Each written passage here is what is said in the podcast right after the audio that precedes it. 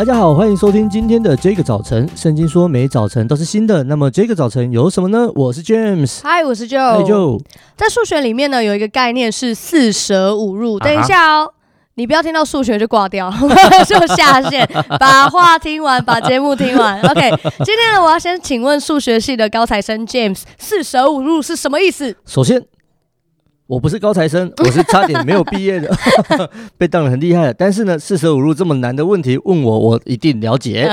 四舍五入就是呢，当你觉得有些东西太难计算、太难估算的时候呢，你会选择把它做一个概数。嗯，大概它大概是多少？概大概是多少？是一个很玄幻的一个想法。嗯，所以数学家们就把它剖，把把数字剖成一半。哦，啊，把东西剖成一半，超过一半，那就是。啊，进位就会就会到后面那个数字去，是少于一半就到后面，在前面的那个数字去。嗯，所以呢，四舍就是如果它是比方说三十点四，我们就会说大概是三十。嗯，那如果三十点五，我们就说大概是三十一。那四就舍掉，五就加入。那这是这这这样这样可以吗？哦，我觉得非常的清楚。观众给我们的 James 一个掌声，耶！其实，在生活上啊，很多时候也会用到类似这种概数或四舍五入的概念。例如，在报身高的时候，嗯、来，James 身高是。呃，你要我报多一点的四舍五入，还是少一点的四舍五入？也可以无条件进入法了。OK，一百八十公分。喂，哎、欸，嗯，你是直接从个位数进位数？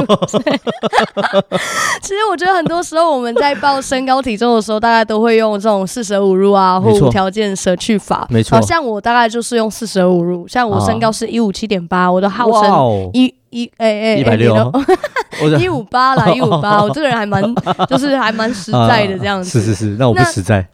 可是呢，我前几天去看一个，就是看一个复健科的诊所，然后那个复健师他就当场说：“哎，小姐，你体重多少啊？”然后我就有点犹豫，在想说我要讲四还是要讲五呢？的时候，他我觉得他就一丝丝的察觉，在那零点一秒他就察觉，他就说：“那小姐，我们来量个体重。”我想说。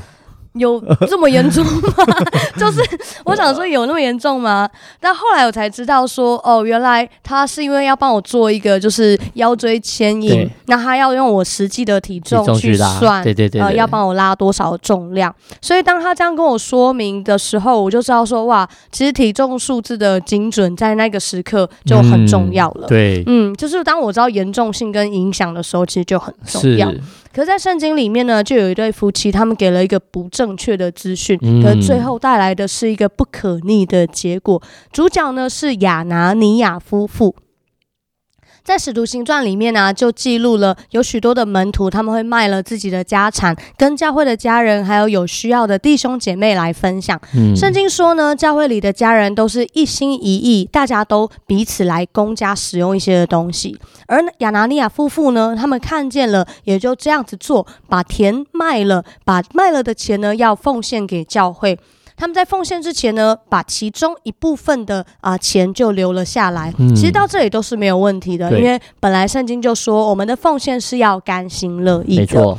可是呢，他们却告诉教会的人说，这是我们卖了地的所有的钱。哇哦！其实奉献本来是自由的，可是当他们贪图人的称赞跟赞美的时候，这时候彼得就对他们说，在使徒行传第五章第四节。